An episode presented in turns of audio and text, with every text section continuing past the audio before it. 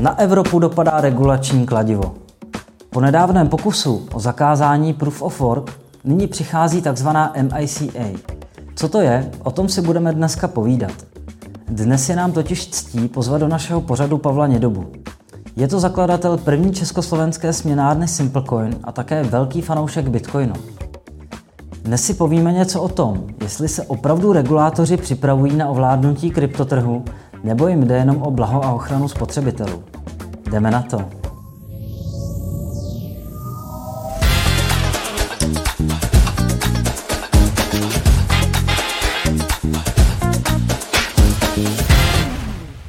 Ahoj Pavle, díky za pozvání do uh, tvojí kanceláře a vítej u nás pořadu CryptoPlebs. Ahoj. Tak jo, začneme uh, hnedka mojí první otázkou. Co pro tebe znamenají peníze? Peníze, klasické fiat peníze, to je pro mě univerzální celosvětové náboženství. Lidi tomu prostě věří a dokonce se podle toho, čemu věří a i chovají, což u většiny náboženství eh, se neděje. To se, to se tak chová jenom v tom kostele. Považuješ Bitcoin za náboženství? Uh, do určité míry, aspoň hmm. v tuhle chvíli, je teďka taková skupina těch Bitcoin maximalistů a to mi přijde trošku už moc. No. Trošičku moc. Jak ty se na to vůbec vlastně díváš, na ten maximalismus? Seš spíš, seš spíš k tomu Bitcoinu nebo, nebo tě zajímá třeba i Ethereum?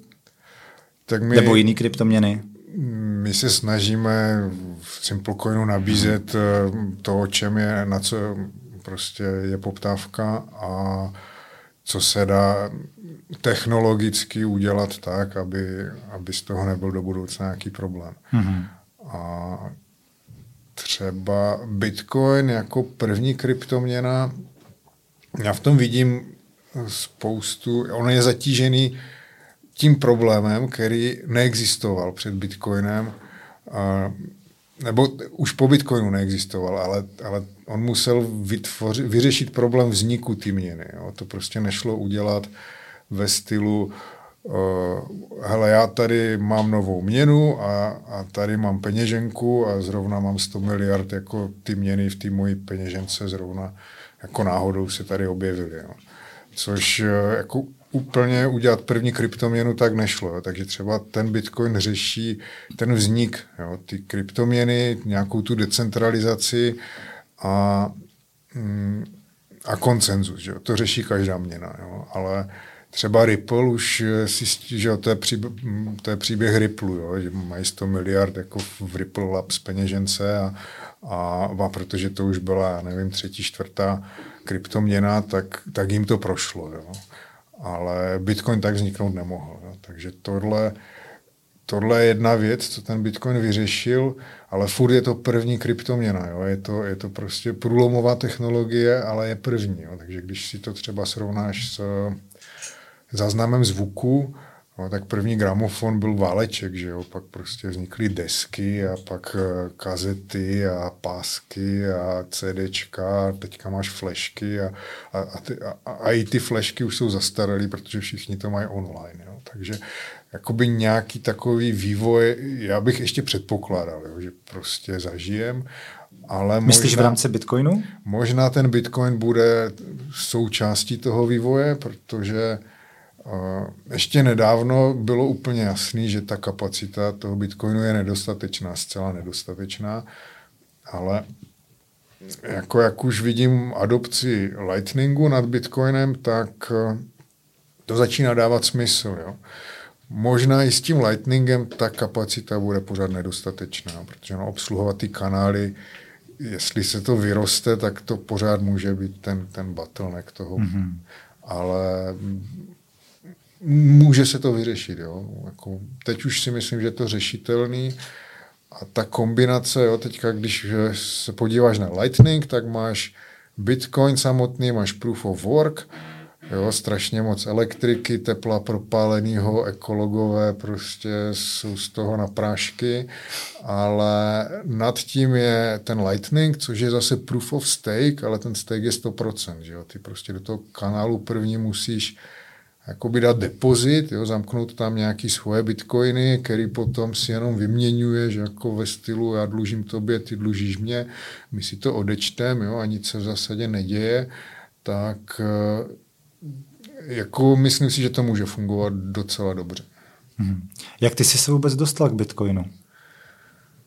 Eh, někdy v roce 2013 si myslím byl a takový první... Takže OG.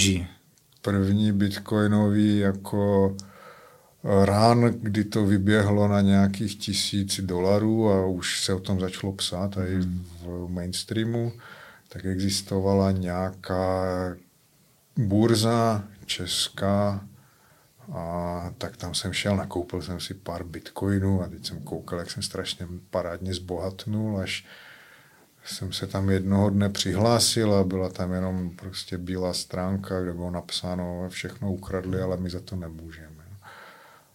No a to mě strašně jako naštvalo, ale hned mi to jako spustilo v hlavě jako mm, někdo za to musí jako být zodpovědný, jo, jak je to možný, což tom kryptu je úplně jinak a člověk se musí smířit s tím, že si za to může sám, protože, protože nechal všechny bitcoiny na nějaký pofiderný burze.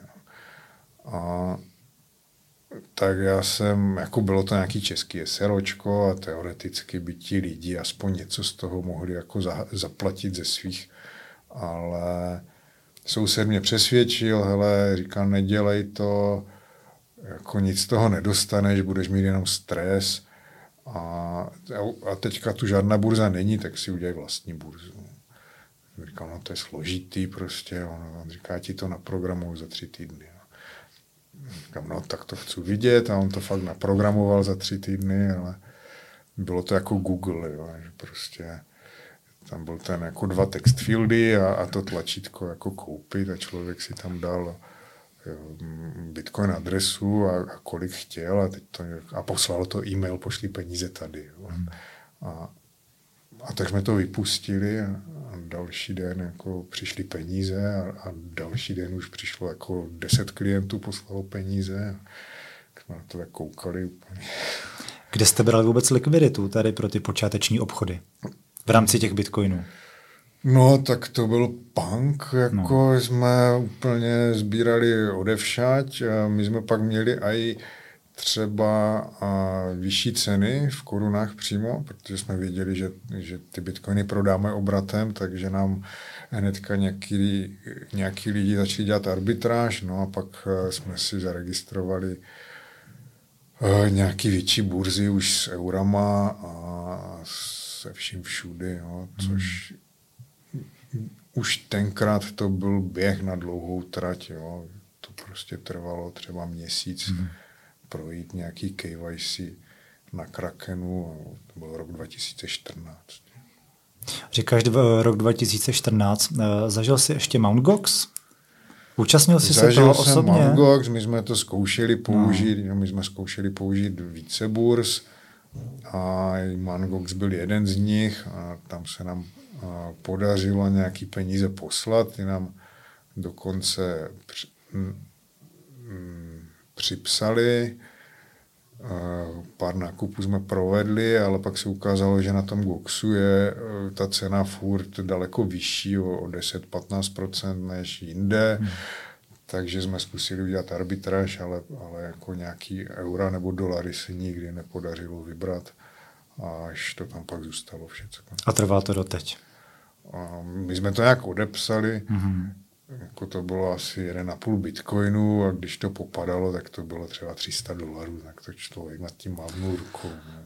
No, teď je to nějakých milion a půl asi, že jo? Ale... To, to sice jo, ale prostě... Kdo to mohl vidět? To je součást toho biznisu, mm-hmm. že, že prostě jsou ztráty, na který mm-hmm který se vyplatí prostě odepsat a, a nechat mm-hmm. to mhm. být. Než... Mm-hmm. Jasně. Eh, momentálně se nacházíme v bear marketu. Eh, jakým způsobem vlastně funguje směna, směna na Simplecoin ve smyslu uh, lidi víc teďka jako nakupují nebo prodávají? No, my obecně... Nebo připravujete se nějakým způsobem třeba na ty bull nebo na ty bear markety?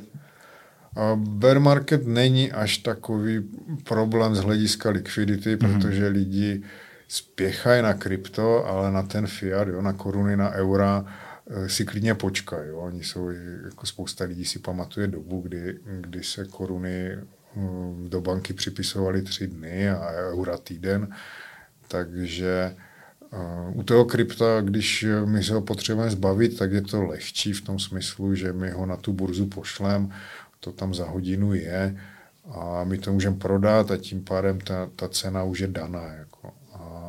A, to, že to nějakou dobu trvá ty peníze vybrat a poslat to, to člověku, tak většina lidí si na tohle počká jako daleko s lehčím srdcem, než když nakupují krypto tak my musíme mít dost likvidity na, na burzách připravený, aby když nám ty peníze přijdou, ten člověk tam zmačkne tlačidlo, teď hned to chci koupit, tak eh, my to potřebujeme co nejrychleji nakoupit a on, on na to čeká. Jo. Mm. Že prostě, eh, ten problém je větší v tom, při tom nákupu krypta. Jo. Při ten, ten bull market na to potřebuješ prostě více cash flow. Mm.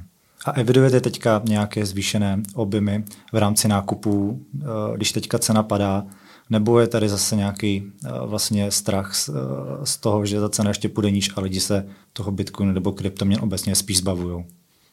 Hmm, nebo je to jako... rozdělený v rámci nákupů, kdy obyčejný retail ve smyslu jedinci, kteří nakupují třeba za pár tisíc nebo za desítky tisíc, tak spíš prodávají. A pak jsou tady ti druzí, kteří nakupují třeba za větší částky, jako jsou 100 tisíce.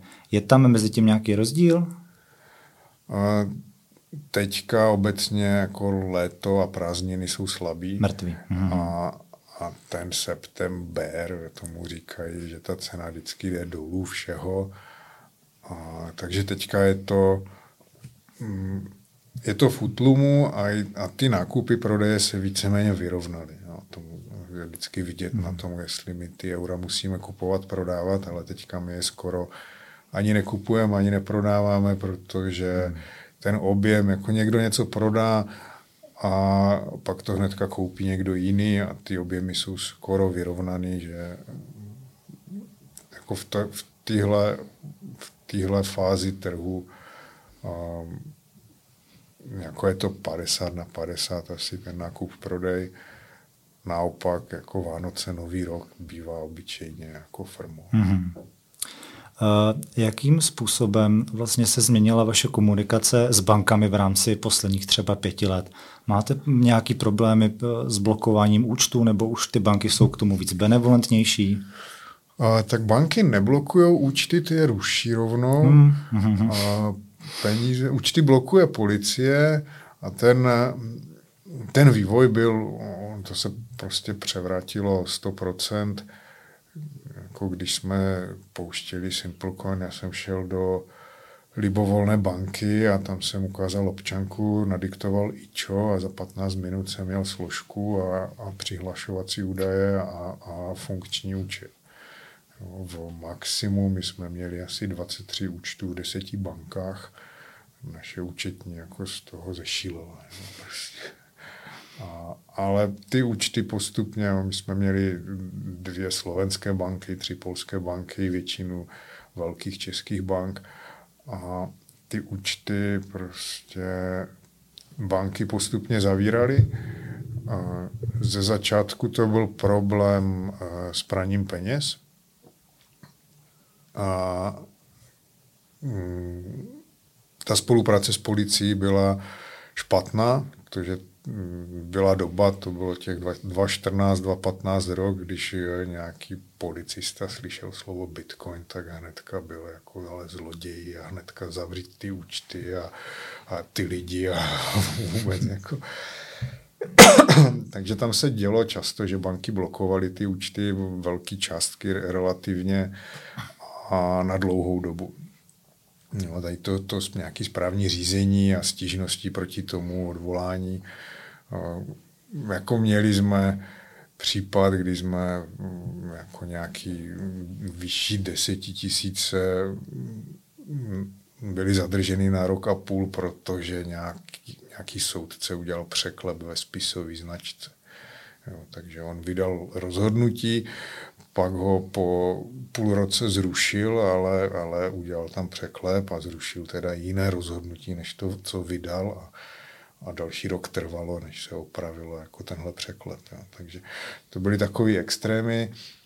To se naštěstí už neděje, protože všichni směnárníci jsou už ze zákona od roku 2020, jsou, 2021 jsou osoby povinný, takže jsme regulovaní, hm, spadáme pod dozor FAU, což je Finanční analytický úřad. A ta zkušenost je taková, že jako jsou to policisté, no, normálně hmm. vyšetřují finanční zločiny, ale nestalo se nám nikdy, že by hm, že by tam bylo nějaký podezření, že, jo, že to je třeba politicky motivovaný nebo nějaký, mm, jo, chtěli zjistit nějak plošně, jako seznam všech klientů. Vždycky je to uh, nějaká žádost o spolupráci, kde je docela dobře zmíněno, o co tam šlo. Jo. My se i snažíme vždycky ten způsob toho podvodu pochopit, aby jsme se tomu dokázali vyhnout, protože není jako v našem zájmu vydělávat 2% eh, na, na nějakých eh, transakcích, kde okradli babičku. Že jo? Hmm. A, takže to se změnilo, už eh, tomu blokování peněz vůbec nedochází a i ty, ty podvody v zásadě vymizely. Mm-hmm. Ty jsi v jednom rozhovoru říkala vlastně, že vám zablokovali účet u Raiffeisen Bank a bylo to tak vlastně, že vám tam hodili já si to říkám, nedoplatek 10 miliard nebo něco jo, takového? Jo, zůstatek, zůstatek. Minus, minus 9 miliard 999 milionů. Zřejmě neumí úplně zablokovat ten účet, tak to mm-hmm. dělají tak, že tam prostě nastaví nějaký minimální zůstatek jako nesmysl. A radši tam hodili pár miliard, kdybyste to náhodou jako chtěli přeplatit, chtěli, kdybyste to chtěli přebít. No, tak jo. Uh, jen mimochodem vlastně uh, Raiffeisen Bank uh, měla i kauzu minulý rok, kdy Airbank blokovala uživatelům uh, platby, které směřovaly na burzu a Airbank vlastně za to dostala uh, dostala takový hate od těch uživatelů, ale všecko to bylo vysvětlené tím, že Raiffeisen Bank je jejich korespondenční banka a všechny tady ty platby záleží právě na té korespondenční bance, čili podle mě ta Raifka vlastně furt zůstává proti těm kryptoměnám a nějakým způsobem se v tom jako nechce angažovat. Jako je to problém pořád eh, s bankama. Je to teďka největší problém, který v tomhle biznisu mají všichni v Česku. V Americe se ta situace už zásadně mění. Ty banky pochopily, že je to příležitost, jak, jak si jo, přitáhnout další klienty, jak, jak vydělat. A třeba Raiffeisen a spořitelná jsou členy nějaké velké skupiny rakouských bank, jako ty jejich matky, a ty si v nějakých vnitřních směrnicích eh, odsouhlasili, že žádný krypto dělat nebudou. No, takže problém je v tom, že i kdyby třeba ředitel České spořitelny řekl, vy se nám líbíte a vám ten účet jako chci otevřít, tak stejně nemůže. Mm-hmm.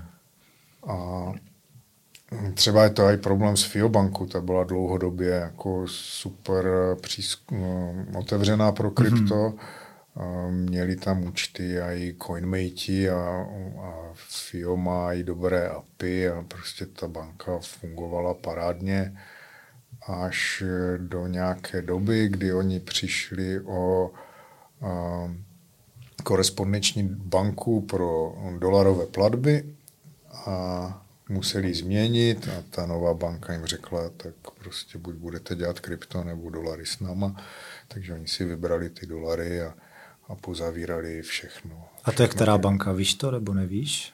Ze zajímavosti. A já si myslím, že a, já jsem něco slyšel, že to snad byla Sberbank. k, tomu se, k tomu se taky potom dostaneme. Pojďme se posunout k regulacím. Eh, od nového roku 2023 tak se na nás z Evropské unie valí celkem velká regulační lavina. Vstupuje v platnost takzvaná směrnice AML6. Můžeš nám trošku vysvětlit vlastně, co to je, co to znamená a co všechno to obna, sebou obnáší? Je to spousta povinností, které naštěstí ještě tady tyhle AML 5, AML 6 jsou, jsou směrnice, které mají být do nějaké doby transponovány do národních legislativ. Takže tam je nějaký čas a, a to ještě ani neproběhlo, jo, protože možná už se čeká na na MIKu, která bude mm, zavedena nějakým evropským příkazem, takže začne platit okamžitě v celé Evropské unii. A těch povinností je strašně moc. No a celé je to, je to legislativní rámec, který vznikl na rychlo eh, jako odpověď na, na ten Zuckerbergův nápad, že si udělá vlastní měnu a, a bude to něco jako stablecoin a, a udělá to s Vizou a s Mastercard a s Paypalem a mm-hmm. se mhm. všema, takže to... To byl nějaký ten uh, koš všech, uh, všech těch hlavních jakoby státních měn, bylo tam euro, uh, jen uh, a dolar a ještě další měny, plus tam byly ještě nějaký komodity.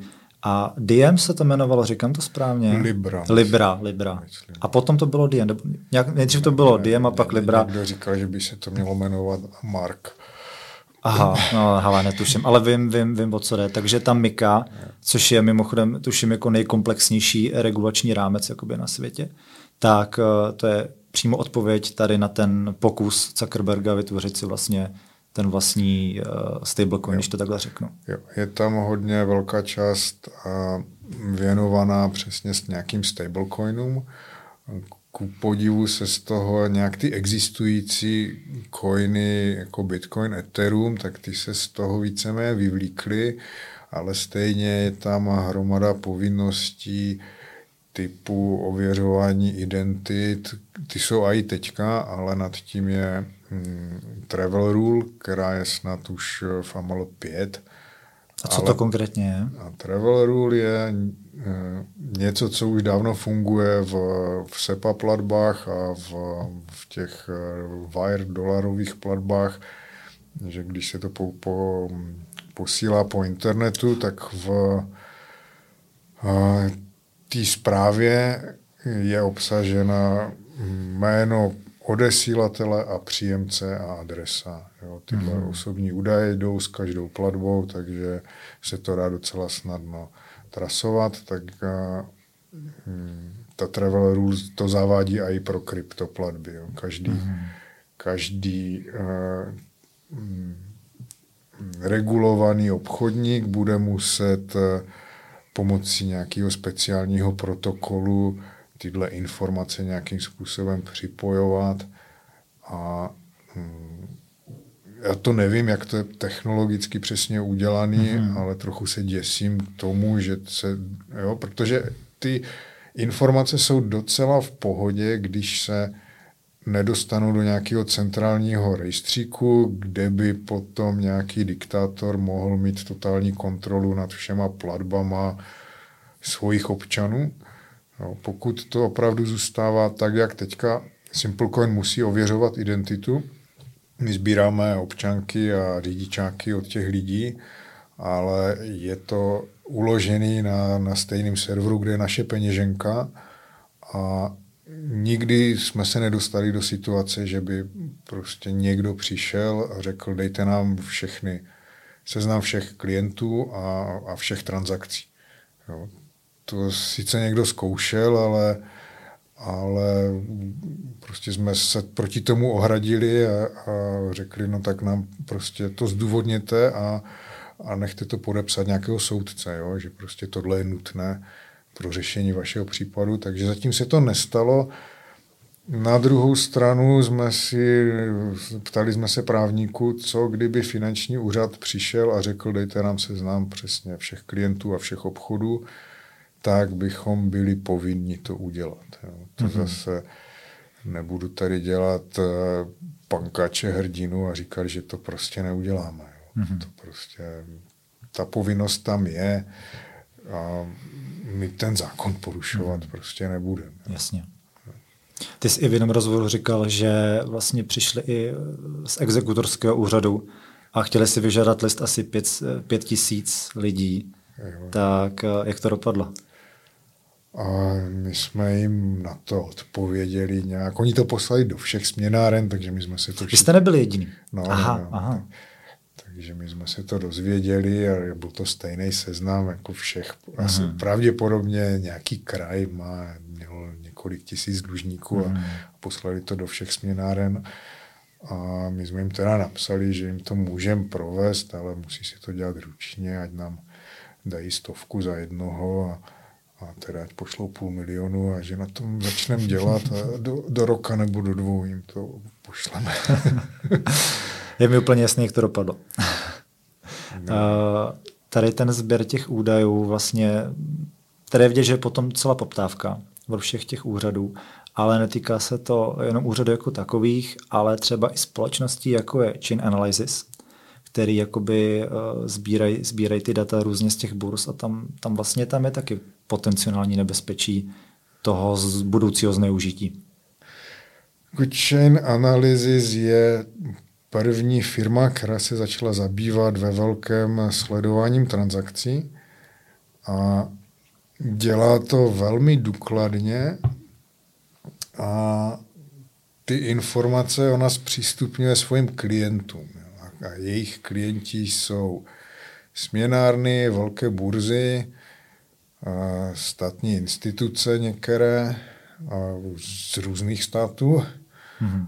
ale jako ta samotná firma pravděpodobně nic neporušuje, nicméně eh, já jsem se díval na některé velké burzy a i naše burzy, jak, jestli to zmiňují v, ve svém GDPR prohlášení, jako co dělají s, s klientskými informacemi. A podle mě to je v většině případů nedostatečně ošetřený, protože um, to, co se děje, spousta burz poskytne uh, unikátní klientské ID uh, té firmě Chain Analysis, která pomocí uh, těchto um, klientských IDček dokáže stotožnit, že když máte účty třeba na Binance a Coinbase, tak oni do, a pošlete si z jedné burzy na druhou nějak tu transakci, tak ona pomocí tyhle transakce potom propojí tyhle mm, klientské ID a bude vědět, že tenhle klient má dva účty na těchto burzách a pak dokáže velmi snadno trasovat transakce, hmm. takže uvidí, že vy jste si na Coinbase koupili Bitcoin, to jste poslali na Binance, tam jste třeba obchodovali nějaké mm, prostě divnokoiny a, a pak jste si vybrali Bitcoin zpátky a, a, a šlo to zase Jo, a těch burz je hodně a ty informace jsou velmi přesné. Mm-hmm. Jo, a teďka ten hlavní problém je v tom, že oni jsou dostupné všem klientům ty firmy Chain Analysis. Mm-hmm. Což v zásadě zavání tím, že když si otevřete účet na Coinbase, tak uh, potom každý, kdo ty chain analýzy zaplatí, uvidí vaši historii. Mm-hmm. Když se vrátíme zpátky ještě k těm regulacím, jakým způsobem vy jste se, vy nebo jakým způsobem vy se musíte připravit eh, na ty regulace do budoucna v rámci vaší směnárny? Uh, Plánujete nějaký zásadní změny, nebo je to jenom...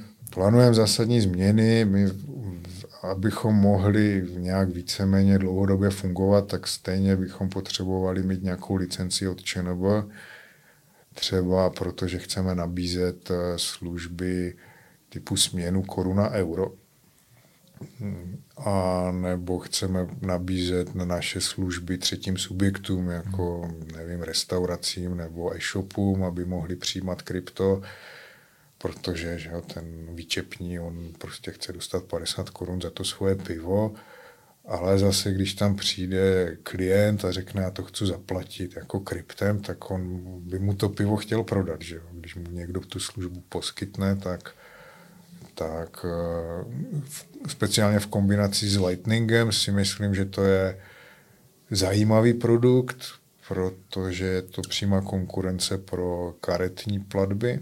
Mm-hmm. To se zase málo ví, protože každý, kdo není obchodník, tak řekne, proč by, proč by prostě přijímal krypto, když může přijímat karty. Že? A to funguje super, nic to nestojí, je to hned, ale to jenom z pozice klienta, že? z pozice toho, kdo platí, ale když máte nějaký biznis, chcete přijímat platby, tak to je, to jsou dost eh, přísné podmínky, celou zodpovědnost nese ten, ten barman, ten poslední mm-hmm. obchodník. Znamená, když tam někdo přijde a koupí si tam pár piv a zaplatí to kartou a, a ona bude kradená, nebo prostě jenom ten člověk řekne, my ukradli, tak, tak to celé zaplatí ten, ten hospodský, ještě pokud mu za to dají a, a, a když se to nestane, tak mu vezmou pár procent z toho a ještě si musí počkat jako pár dnů až pár týdnů, než ty peníze opravdu dostane. Takže tam má problém s cash flow, má tam chargebacky, má tam prostě celou zodpovědnost a má tam poplatky. takže kdyby měl službu, řekli by mu, hele, tobě to zaplatí kryptem, ale ty dostaneš peníze hned a je to nevratný a prostě tu zodpovědnost nese ten, ten, kdo to zaplatil. Jo? I když mm-hmm. řekne, my to ukradli, tak eh, jako žádný chargeback tak nad tím nebude. Jo? Řeknou, je to tvůj problém, že jsi to nechránil dostatečně svoji peněženku. Mm-hmm. Takže to si myslím, že je budoucnost a na to, to už je platební služba. Že? To je poskytování mm-hmm. platební služby, na to potřebujete licenci, s tím musíte jít do ČNB a povinná součást eh, pro jenom podání žádosti licence je smlouva o vedení účtu ve speciálním režimu, což vám žádná banka nepodepíše. No. Takže teďka jsme v situaci, že prostě mm-hmm. jenom podání ty žádosti je obrovský problém. Mm-hmm. Jak ty se díváš uh, na ty regulace obecně v té Evropě? Myslíš si, že to krypto se tady nějakým způsobem opravdu jako zadupe do té země? A nebo naopak to má nějaké světlé stránky v tom smyslu, že se nastaví nějaký regulační rámec a najednou banky, například banky budou schopny teda vlastně svým klientům poskytovat služby spojené s Bitcoinem nebo s kryptoměnami? Je tam i nějaký tady ten pozitivní pohled tady na tu regulaci nebo na ty regulace obecně? Jako to je jedno s druhým, jo. Ono, a to krypto tady zůstane. Že? Kdyby, mm-hmm. kdyby ho chtěli zakázat, tak už se to, to asi rozhodlo dávno a, a no to bohužel nejde. zakázali by to dávno, takže to chcou dostat pod svoji kontrolu a pravděpodobně nejspíš eh, samotné banky jako to uchopí to jako peníze a dají to do svého portfolia, takže teď si dávají jako budujou si nějakou vstupní bariéru pro to, aby to, aby to byl nějaký biznis typu energetika, jo, do kterého vstoupit jako malý hráč je téměř nemožné. Jo, že, by, prostě, že Hmm. I když si někdo dneska chce postavit malou solární elektrárnu, tak pokud to není rodinný domek, tak je to obrovský problém. Jo, takže něco podobného pravděpodobně probíhá i v tom kryptu a ten cíl je opravdu jako ten biznis uchopit a, a nechat si ho pro sebe a nejspíš e, ty banky časem začnou skupovat burzy a a to krypto tady už potom zůstane mm-hmm. jako, jako další věc. A ten aspekt eh, u toho Bitcoinu, že prostě nepůjde padělat, jo, ten eh, určitě zůstane. Jo. To je ta komunita, ten samotný Bitcoin je tak, eh, tak nerad se mění, že to tady nejspíš zůstane, nikdo prostě neprolomí ten těžební limit, že by prostě se halving zrušil a prostě se těžilo čím dál víc, nebo pořád stejným tempem třeba. Tak jak to dělá Ethereum, že jo, tak eh, to si nedokážu představit, že by hmm. nastalo. Jo. A to, že to budou mm, v zásadě globální peníze, to tady taky zůstane. Jo. Žádná prostě vláda to nedokáže dostat pod svoji kontrolu. To, to si nemyslím. Mm-hmm. Takže eh, jako do budoucna si právě myslím, že ten Bitcoin má obrovský potenciál fakt se stát nějakou globální měnou. Rozumím, s tím naprosto souhlasím, že ta monetární politika toho Bitcoinu je tak prostě zakořeněná a je to code is the law, že eh, prostě, že, že to se nezmění. Mimochodem, už jsme to mohli vidět vlastně při tom furku v roce 2017, kdy se zvětšovaly bitcoinové bloky a vzniknul Bitcoin Cash. Jo, tak vlastně jak ten Bitcoin Cash vypadá teď oproti Bitcoinu. Jo. A jsou tady vlastně i nápady od různých No já to ne, nebudu to, nebudu to rozpitvávat, ale vlastně jsou tady návrhy, že by Bitcoin měl přijít na proof of stake, protože je jako neekologický a tak dále.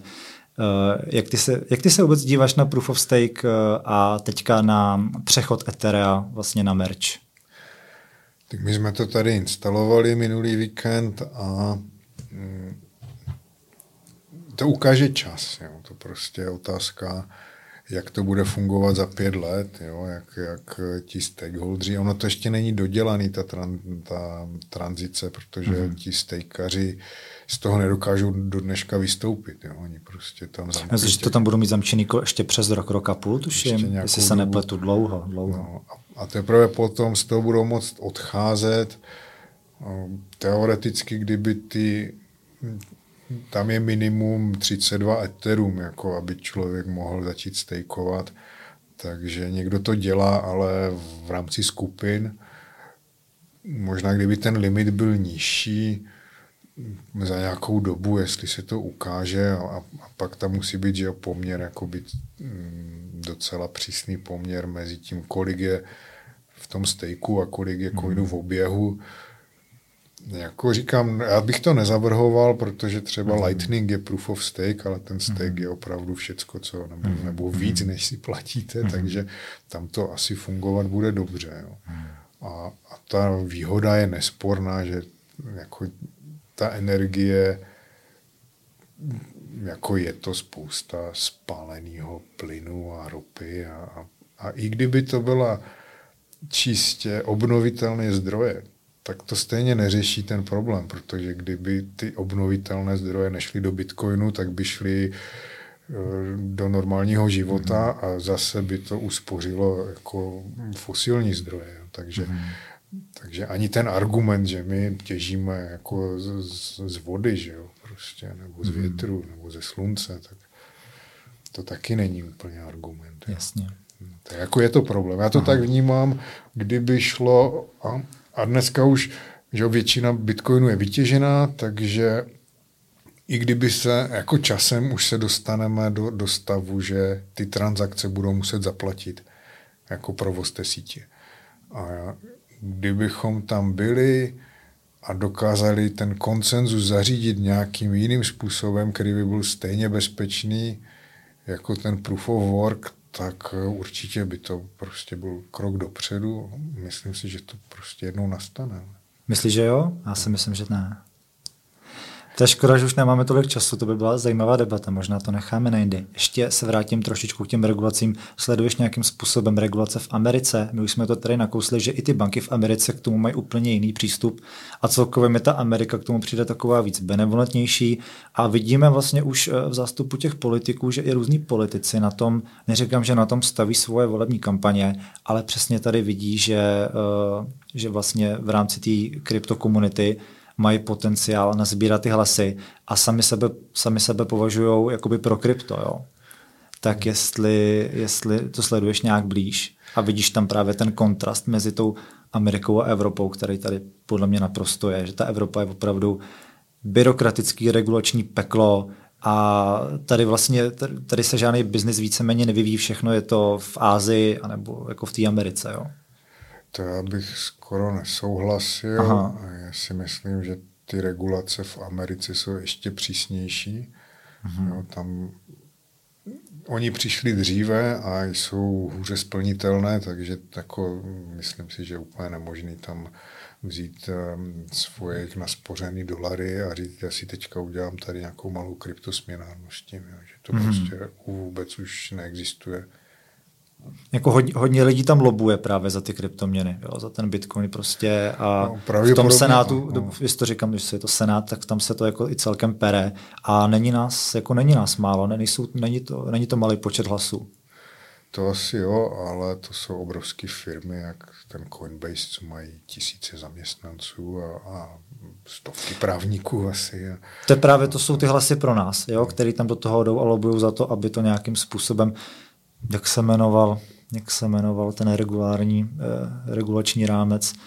Teď ono to vstoupilo jako v platnost a teď se tam ještě nějak měnilo a museli se z toho vytahovat ti, ty těžaři, eh, že tam bylo vlastně jeden řádek, jedno slovíčko a nějakým způsobem to zasahovalo do všech těch providerů, eh, do výrobců hardwareových peněženek a tak dále. Už si to moc nepamatuju to dlouho, ale vím, že tohle, za tohle se tam jakoby bojovalo, aby se tam vyňala nějaká část těch pravidel, aby to nepoškozovalo právě ten, ten, ten vlastně ten biznis. Jo, jo, to... Mm. Protože pak to, pak to vlastně dopadá tak, že ty lidi vlastně tu zem opustí a jdou, jdou si ten biznis dělat někam jinam.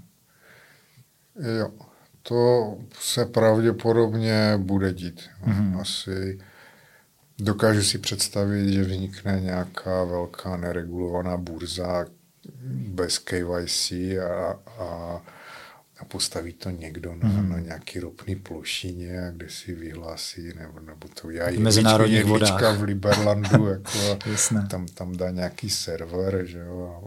Ale co by ne, já si myslím, že jako určitý, když to vemu na státy, určitý státy, tam je naprosto jako asymetrická, jako tam je risk reward ratio, že podle mě ty nemají co ztratit. Jo. Prostě uděláme si to tady a buď, to vy, buď když to vyjde, tak pro nás super, a když to nevyjde, no tak už jsme prostě tak v prdeli, že asi je nám, asi je nám to úplně jedno. Jo. Vy třeba trošku, já si myslím, že to je takový trochu Salvador, jo, že prostě ty jsou ekonomika úplně nic moc, jsou zadlužený a prostě zkusíme to s tím Bitcoinem a říkám, když ten Bitcoin tam nevyjde, tak jako nic extra se neděje, ale když to vyjde, tak na tom, na tom můžou relativně dobře jakoby vydělat. Hmm, to asi skoro myslím, že to nebude potřeba, jo, že jako když vezmu 10 lidí, tak 8 z těch 10 ty regulace uvítají řeknou, ale já bych nechtěl používat měnu, kterou se platí dětský porno a drogy a terorismus. Jo, to, jako lidi na to slyší. Jo, i když Sice to, to už prostě, jsou argumenty teda z roku, nevím, 2016, 2017, ale stále je to je Stále to, je to aktuální, no, bohužel. Je to daleko od pravdy, je to prostě promile transakcí mm-hmm. a, a daleko víc těchto aktivit je zaplaceno dolarem. Že jo? Samozřejmě. Ale hm, no pak tam je jeden člověk, který zase řekne, já žádný informace nikomu dávat nechci, protože prostě stát je špatný. Jo. To bylo v paralelním poli ten smuggler, že jo, říká, no stát je špatný. Nekoukal jsem, vůbec ne. nevím. Říká, máme špatné cesty, špatné školy, špatný ne, no, promiň, zdravotnictví. Jo. Cesty máme opravdu špatný, teda, nebo no, ale, co koukám ale já. pak jsme se ho ptali, a z které jste země? No z Německa.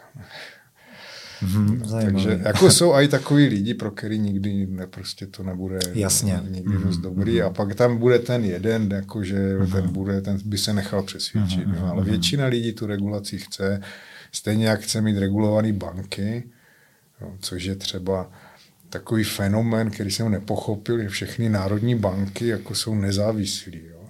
A, ale jsou to regulátoři, jo. ale v zásadě ti bankéři se nikomu nezodpovídají.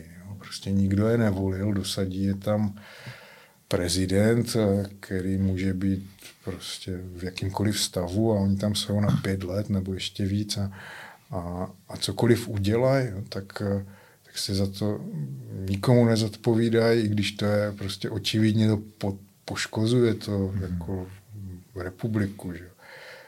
jako kurzový závazek. Že? Jasně. Hmm. Když prostě budete kupovat euro, dávat za to 27, protože když bylo za 25, tak vám to přišlo jako, že je prostě hmm. že to euro je jako moc drahý, no tak to prostě jako tak tu pracovní sílu pro, prolevníte, ať, Jasně. ať si Volkswagen hmm. vydělá a teďka, jak se ukazuje inflace špatná, no tak to kupuju zpátky a dostávám za to 24, jo, takže hmm. oni prostě na tom mají 10% jako ztrátu, ale je to OK. Hmm. Já to nechápu. To nikdo. Hmm. Ty jsi tady uh, před chvilkou zmínil Bitcoin jako globální peníze. A mně se to líbí z toho důvodu vlastně, že všichni víme, že na začátku roku vlastně vypukla válka mezi Ruskem a Ukrajinou a ty, jestli se nepletu, tak máš vlastně manželku Ukrajinku a mě by zajímalo, jestli si nějakým způsobem vlastně z té první ruky evidoval vlastně uh, zájem třeba o Bitcoin uh, v rámci ukrajinských občanů, kdy třeba právě museli utíkat ze země a nemohli si vlastně sebou vzít majetek, respektive pokud měl někdo nemovitost, no tak co s tím, že jo, to takhle rychle likvidní ten statek není. Pak byli ve zprávách psali třeba, že hodně lidi nakupují šperky, jakože zlato, stříbro, aby si to do něčeho mohli uložit. Nehledě na to, že tady byl obrovský problém s hřivnami.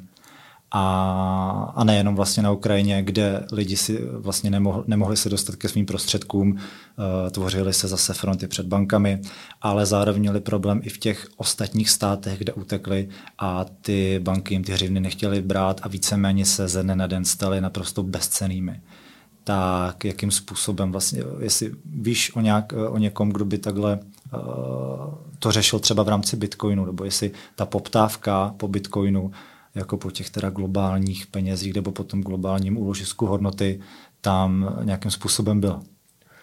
To určitě byla, ale zase tam nebyla dostatečná likvidita pro tu situaci. Mm-hmm.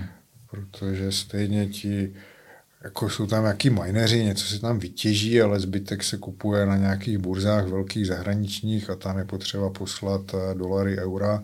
Takže když vám spadne hřívna na půlku, tak eh, máte že jo, dvojnásobnou cenu na Bitcoin. A u těch velkých částek, jako když chcete prodat byt třeba, a, tak za to ten Bitcoin koupit nešel.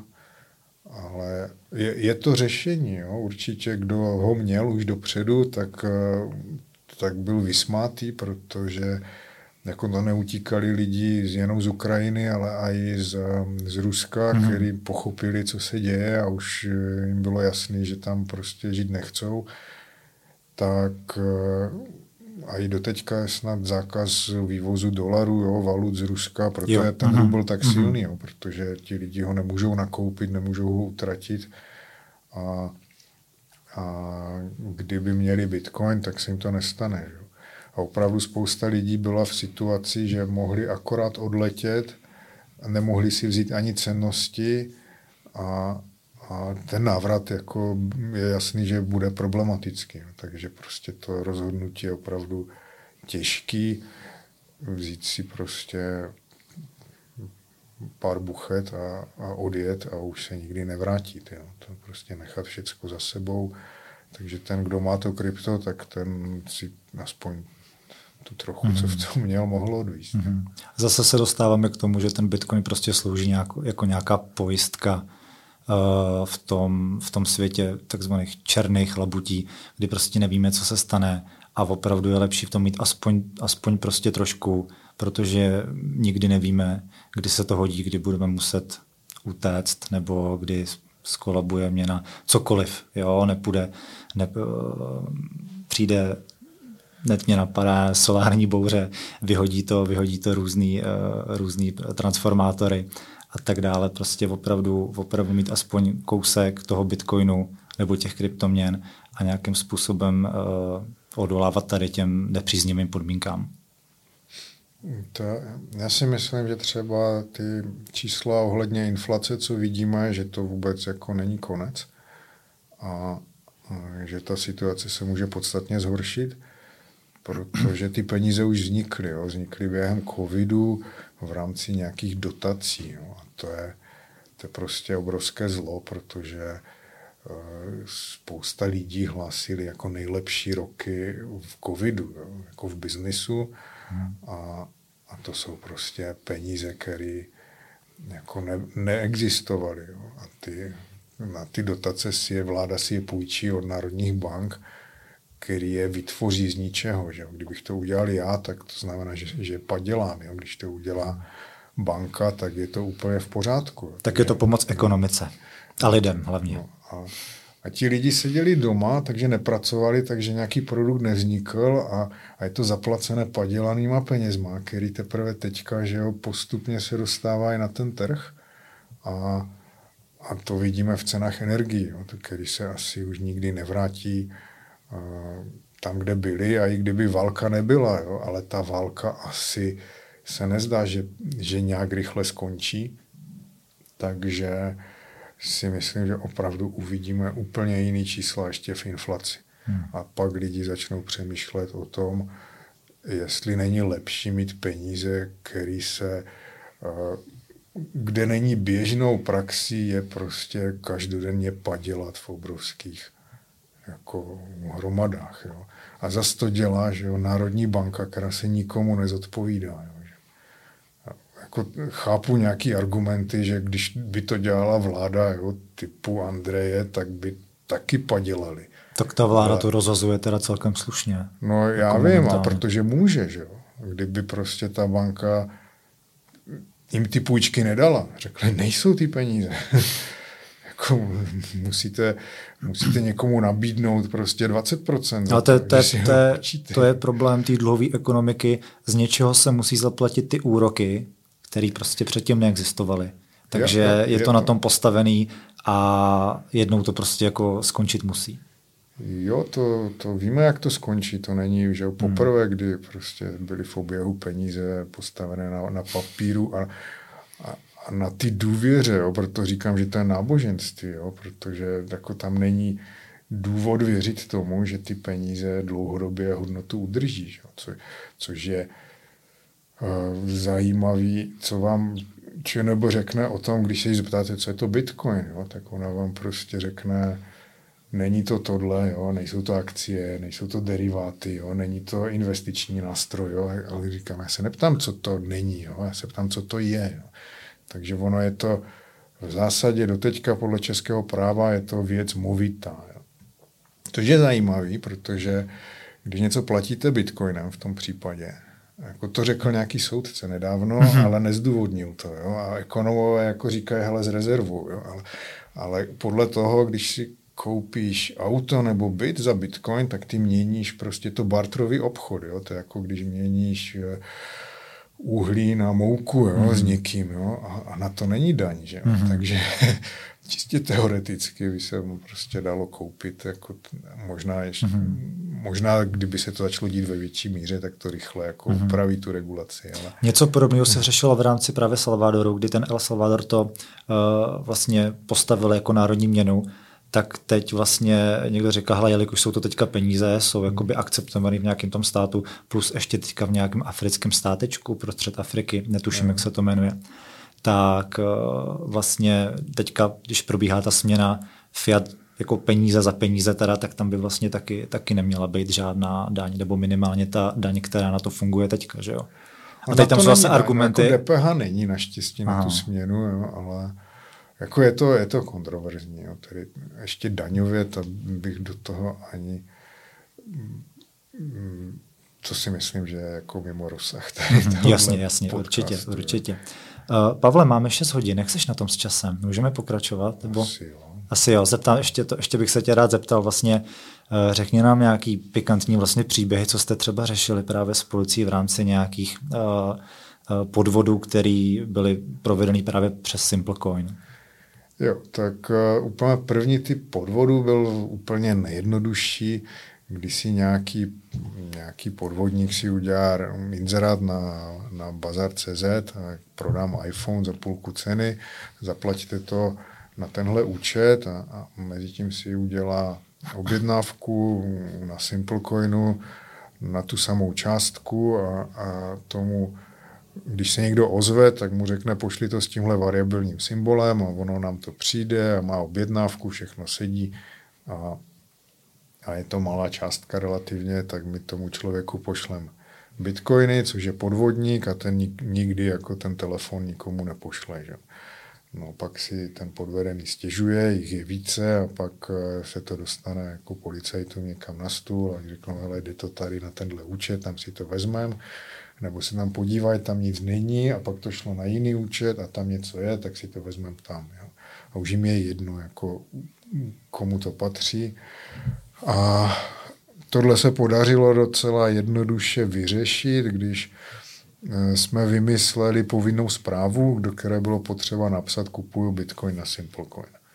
Jo. A, a teďka spousta lidí, co mají aspoň základní inteligenci, eh, když si kupují telefon na, na bazáru, tak do té zprávy nenapíšu kupuju bitcoin. Mm-hmm. No, takže tohle se tím podařilo vytěsnit, dokonce i ta zpráva se potom dostala do nějaké regulace, jo, že dneska a, když jde o krypto, tak oni i v regulaci je přímo, pokud je to možné, pokud to platební prostředek umožňuje, tak tam do toho jasně vyznačte, že kupujete jako kryptoměnu.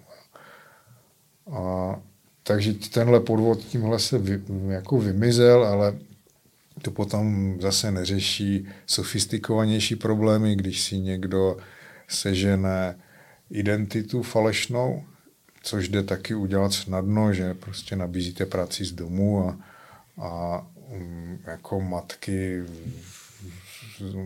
na mateřské dovolené jsou úplně riziková skupina, hmm. protože oni udělají cokoliv, jim někdo naslibuje, uh, budete prostě, nevím, něco překládat, jo, cokoliv, tak pošlete mi občanku, pošlete mi z vašeho účtu korunu a, a prostě projdou s ním a ten proces založení účtu na dálku, což dneska většina bank dělá. Je to taky plně podle regulace a, a ten podvedený nebo ten člověk neví, že prostě si zřídil účet v jiné bance, takže to je jednoduchý způsob, jak, jak eh, si založit několik účtů na falešnou identitu a potom už ten stejný problém, ten, ten stejný podvod jde dělat snadno, protože uh, ten podvodník má cizí doklady, má cizí účet, všechno sedí. No. A byli tady nějaký podvodníci, co si dělali komplet celý e-shopy. Jo. Před Vánocema tam nadspali to zbožím, vždycky tam dali poslední tři kusy skladem jo, a za neuvěřitelné ceny. A ty peníze šly prostě na, na účty na tyhle bílé koně a potom do různých směnáren a do zahraničí. Jo. To, to se jako děje. A tam ani to krypto bylo okrajově v tom, jo, v těch objemech že to, to prostě odcházelo do zahraničí a, mm-hmm. a bylo to vždycky strašně rychlá akce, jo, to trvalo, oni to připravili, to mělo recenze na Heurece, jo, prostě o hodnocení klientů, jo, většina produktů. No, ale co se mi opravdu líbilo nejvíc, byl podvod, kdy Fortuna do, přijímala platební karty a nepotřebovali ten ověřovací SMS kód. Jo. Takže člověk si mohl vložit peníze na, na Fortunu kartou, jenom když prostě znal jenom číslo a ten CVC kód ze zadu. Hmm. Tak nejspíš někdo prostě skenoval karty, možná na nějaké pokladně, tam položil telefon a a jenom tu kartu prostě, jak tam viděl z vrchu, ze spoda, nazbíral za den prostě desítky karet, s tím šel na Fortunu, tam si eh, jakoby zahrál, někdy prohrál, někdy vyhrál, pak si to vybrali zase na ty účty, na falešnou identitu a za to si kupovali krypto. Hmm. Takže, a to jim běželo docela dlouho, jako než se na to přišlo. To je zajímavý. hmm fakt nevím, by mě zajímalo, jestli Fortuna musela zaplatit no. všechny tyhle, tyhle transakce. Ale tak je to takový spojený jako gamble je docela riziko, karty je riziko, krypto je jasně, riziko. Jasně, všechno jako, dohromady. A myslím, že, že se jim to dokonce i podařilo, že mm. nikdy nenašli mm. ty lidi. Jedou teďka nějaké aktuální podvody, co se týče Bitcoinu? Uh, teďka, jo, tak jestli ještě, tady si tady něco jako no, eviduješ no, teďka momentálně. Třeba loni byl populární takzvaný CEO fraud, to znamená, že někdo zavolal sekretářce, třeba z telefonu, kdy to špatně šlo slyšet a představil se jako, že ředitel jo, a řekl, no já tady hele, já jsem ti poslal na e-mail fakturu, jo, já jsem tady u zákazníka a hele, my jsme to měli zaplatit už dávno, jako to je pruser, prostě potřebujeme to zaplatit rychle, že jo.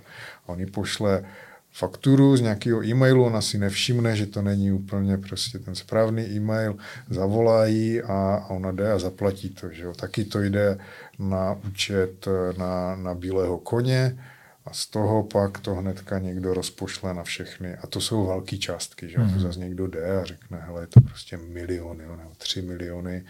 Oni to pošlou, teďka to skončí na účtu od, od nějaký prostě svobodný matky, jo, která tam nikdy žádný peníze neměla. Najednou tam přijdou 3 miliony a ten stejný den jako odejdou na tři kryptosměnárny. Jo, a, a ta banka to vesele udělá. Jo. Jasně. To ji netrápí. Jo, přestože má stejnou povinnost jako ověřovat původ hmm. a účel obchodu, jo, takže prostě oni to neumí udělat jo, v těch hmm. objemech. Jo. A, no a, takže u té banky to problém není. Jo. Kdyby jsme to udělali my, tak prostě to musíme hmm. zaplatit sami. Hmm. No, takže to bylo loni a letos ten, ten scénář nejčastější je, že lidi se nechají přesvědčit přes někoho na Facebooku, někdo někomu zavolá, řekne, že je z banky a že prostě jeho účet byl haknutý a teďka musí udělat něco a neví co, tak si nechá nainstalovat eh, software na vzdálenou zprávu do počítače a ten útočník potom a, a spolupracuje plně, on tam dá čísla karet, potvrzovací SMSky, jo, prostě mluví s tím podvodníkem a ten ho, ten ho prostě kube a je ve stylu, že když už peníze nemá, tak mu vyřídí půjčky v bance, jo, a dostane okamžité půjčky, a nebo to vyřídí u nějakého prostě poskytovatele půjček a, a, a za chvilku to prostě nasype do krypta co nejrychleji. A i mu řekne, jako třeba, jako, že no, já ti koupím bitcoin, že jo, ale nekoupí to jemu, ale sobě. Takže, takže to se mm-hmm. teďka děje nejvíc, ale tam, kde ten společný znak je velmi jako malá ostražitost těch lidí. Jo. To prostě je skoro jsem, chtěl, eh, jsem ti chtěl říct, jaký rady by si právě našim posluchačům, na co si mají hlavně dávat pozor, pokud jim třeba nějaká taková zpráva přijde, jestli mají být jenom obezřetný, nebo co ještě bys doporučil takhle ze svých zkušeností, na co si opravdu dávat pozor, hlavně dneska. Jako jestli jde o peníze, tak nikdy nevěřte cizím lidem. Jo? Když neznám někoho, i když ho znám osobně, ale není to fakt opravdu člověk, kterýmu věřím, tak nenechte si radit úplně od, od těchto lidí když už, tak běžte, nakupujte u, u zavedených obchodníků. Jo. Teďka spousta lidí prosazuje takovýto nákupy peer-to-peer jako mezi lidma. To je obrovský riziko. Jo. Ono to bude fungovat nějakou dobu, ale až eh, zloději zjistí, že to je způsob, jak jednoduše vyprat kradené peníze, tak tak vy si nechcete koupit, nechceš si prostě koupit bitcoin jo, za, za celoživotní úspory nebo za půlku, a aby vám za týden prostě mm, mm, policie zablokuje účet a, a bude se ptát, jako odkud, odkud máte ty peníze, jo, to ukradli někomu. Jo. Prostě, no. Teď to je u vás na účtě. Jo. Takže tam je podle tebe ten trade-off mezi tou anonymitou a tou bezpečností v rámci tak. toho anonymního nakupování. To je jeden důvod, proč to nekupovat a, eh, a, hm, přímo, že to může být podvodník. A druhý důvod je, že já si dneska koupím bitcoin za půl milionu a za rok ho budu chtít prodat za milion. A koupit si garzonku nebo něco, tak už to prostě nebudu chtít zazdít a řeknu, ale já to zdaním, jo, protože mm-hmm. mám tady zisk a, a to zdaním to 15%, což je prostě kapitálová daň. A to je nejmenší daň, jakou může člověk ze, z příjmu zaplatit. Jo? Jako jakýkoliv jiný příjem je tam prostě sociálka, zdravotka. Jo? Takže uh, já to všem doporučuji, ať to zdaní, ať prostě se v klidu vyspí. A když on si to koupí že jo, za půl milionu, u nás, pak to u nás prodá, tak prostě ukáže, hele, mám tady dvě transakce a mám na tom prostě zisk půl milionu a daním půl milionu. Jo.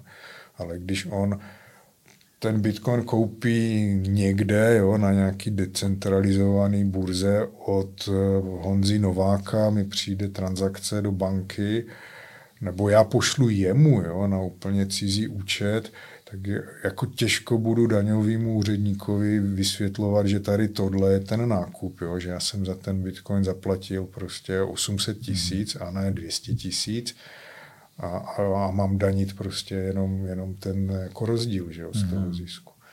No, takže, to takže je, má to své výhody i nevýhody prostě. Má to své výhody a dokud prostě opravdu nefinancuju ten terorismus a nekupuju si to porno, tak jako není to... To už se snad ani neděje. No, si myslím, že ne. Už zadarmo, že no. Takže hmm. opravdu bych eh, to koupil úplně normálně jako jako když si jdu koupit eura na dovolenou, tak prostě půjdu do té banky a dostanu tam úplně normální cenu a dostanu normální bankovky. Hmm. Jasně. Uh, ještě poslední téma, budoucnost Simplecoinu. Ty jsi říkal, že plánujete svůj custody wallet. Tak jak jste na tom? Custody wallet je výzva, protože nechceme, aby a už to nebudou prostě naše peníze. Že? Dneska je Simplecoin transakční, takže ty prostě něco zaplatíš, my obratem pošlem Bitcoin a, a, a jsme si vyřízení. Jako já, já nedržím tvoje peníze, ty nedržíš moje peníze. Jo? A Castory bude naopak. A, takže ten proces bude trochu jinačí, že tam si prvně musíš vložit peníze, pak si můžeš nakoupit, prodat, nakoupit, prodat a pak si peníze vybereš nebo Bitcoin vybereš a je tam ten moment, že my opravdu držíme ty klientské peníze a i krypto.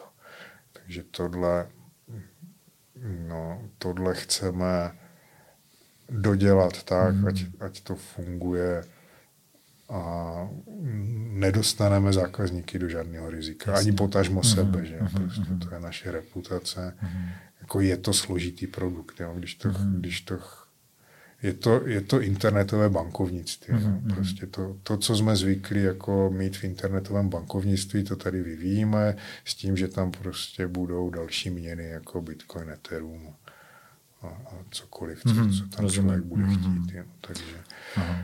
je to ve stavu testování a doufám, že se to letos podaří vypustit. Takže do konce roku. No. Tak hodně štěstí. Ještě poslední otázka. Plánujete expandovat do zahraničí?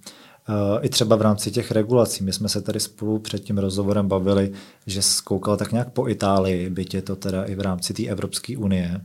Zvažujete něco takového?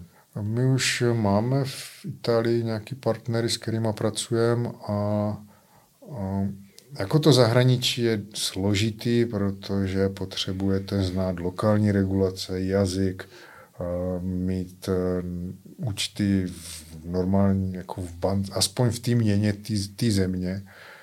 A to se ukázalo jako obrovský problém. Mm. Takže daleko lepší najít lidi, kteří to chtějí dělat, kteří na to mají ideálně i vlastní peníze a my jim poskytneme náš software a naše zkušenosti a, a pak dohromady za nějakou prostě marži my jim poskytujeme službu a oni už si Oni už si dělají prostě vlastní podporu zákazníků a, a svoje hmm. daně jo, a všechny tyhle věci, jako jak oni tomu rozumí. Jo, prostě vést firmu ve Švýcarsku nebo v Polsku nebo v Německu je to prostě, to nemůže jeden člověk mm. dělat. Že?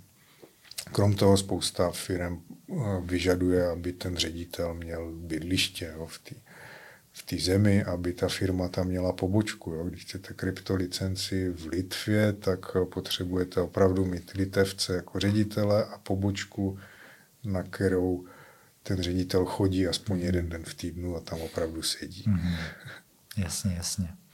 Dobře, tak jo, to je ode mě všechno, Pavle.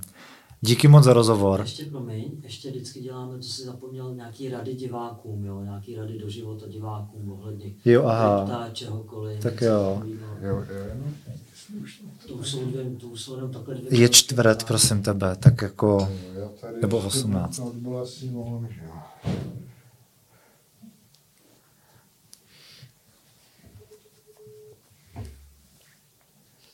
Ahoj, ahoj, já ještě mám ten rozhovor, jsi tady dole někde? Tři minutky. Jo, jo, jsem, uh, klidně ještě zazvoním. Mám zazvonit? Jo, tak já tě jenom pustím a ještě pár minut to tady dotočím. Co to říkáš? Dobrý, ne? Dobrý, dobrý, jo. jo. Na to, že to je na one take, ty vole, tak... Jo, hodina 8 minut. Jak s tím optákem, no, ale dobrý.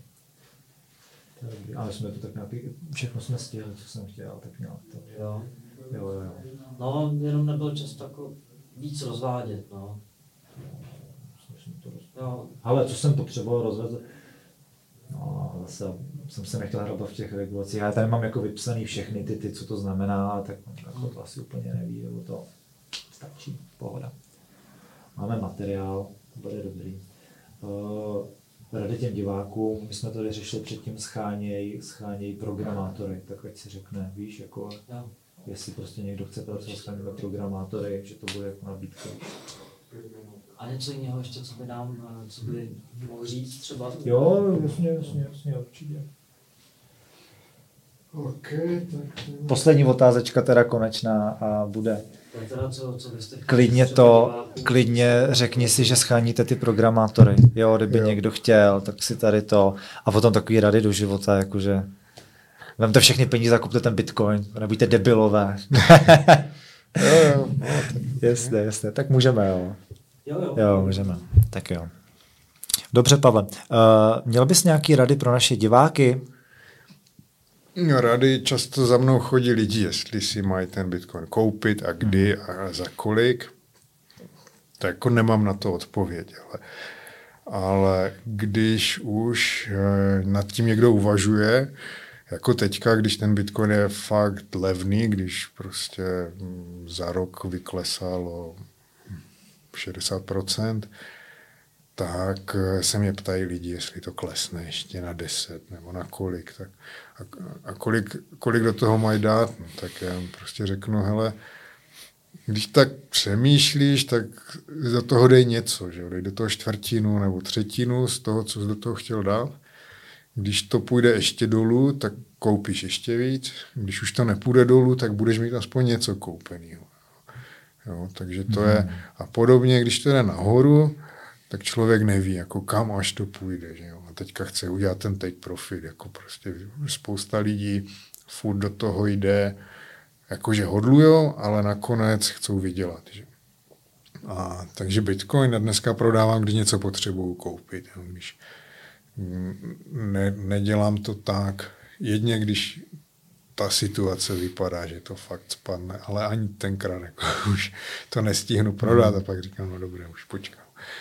No, takže ta spekulace, hlavně nestraťte nervy. Jo. Prostě spousta lidí ze začátku, teď už se to tak neděje, ale často to šlo vidět, když ten bitcoin klesnul o 20%, jo, 30% a na seznamu napsali, jo, bitcoinová bublina praskla, teďka všichni o všechno přijdou, jo, tak to lidi začnou prodávat. Jo, a, a prodají to úplně v tu nejhorší chvíli, protože další den se to vrátí jako skoro zpátky.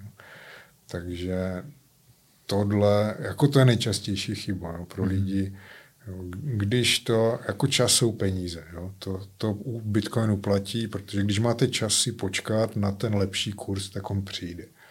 Jo. Je fakt chyba do toho dávat peníze, které vím, že budu potřebovat za nějakou dobu. No, protože ta doba možná ještě nepřijde a to, to je chyba. My jsme viděli jako lidi, co kupují bitcoin v 2018, že jo, když byl prostě na té špičce a původ prostředků uvedli, že prodali byt, jo, a koupili si bitcoin. A a pak museli čekat, jo, a pak, pak vidíme aj, že to spadne na půlku a oni to prodali, jo, protože potřebovali peníze. Jo, takže. A kdyby si počkali, ale hmm. tak se jim to vyplatí. A kdyby si počkali ještě ne dva roky, ale čtyři, tak hmm. najednou mají dva byty, že jo, z toho bitcoinu. tak přesně tak, jako, přesně tak, no. To je fakt opravdu spoření na byt pro děti, no, tak to tam slyšíte, ne? Mm-hmm. to je bitcoin. Přesně tak. No. Klidně ještě můžeš zmínit vlastně, uh, jestli máte nějaké pracovní nabídky uh, v rámci SimpleCoinu, scháníte někoho, nějaký posily do týmu? Jo, jako SimpleCoin je tradičně softwarová firma, my tady většinu toho softwaru si píšeme sami a hledáme teďka konkrétně eh, vývojáře, co umí PHP.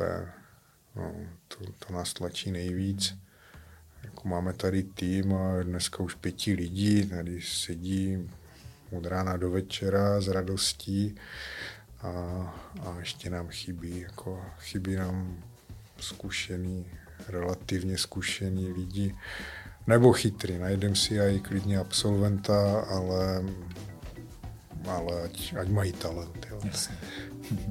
Tak jo, Pavle, super. Já ti moc děkuji za rozhovor, díky za tvůj čas a budeme držet palce do budoucna, ať to všechno vyjde, ať ty regulace nejsou tak tvrdý, jak se zdají. Tak jo, díky, měj se hezky. Ahoj. Děkuji.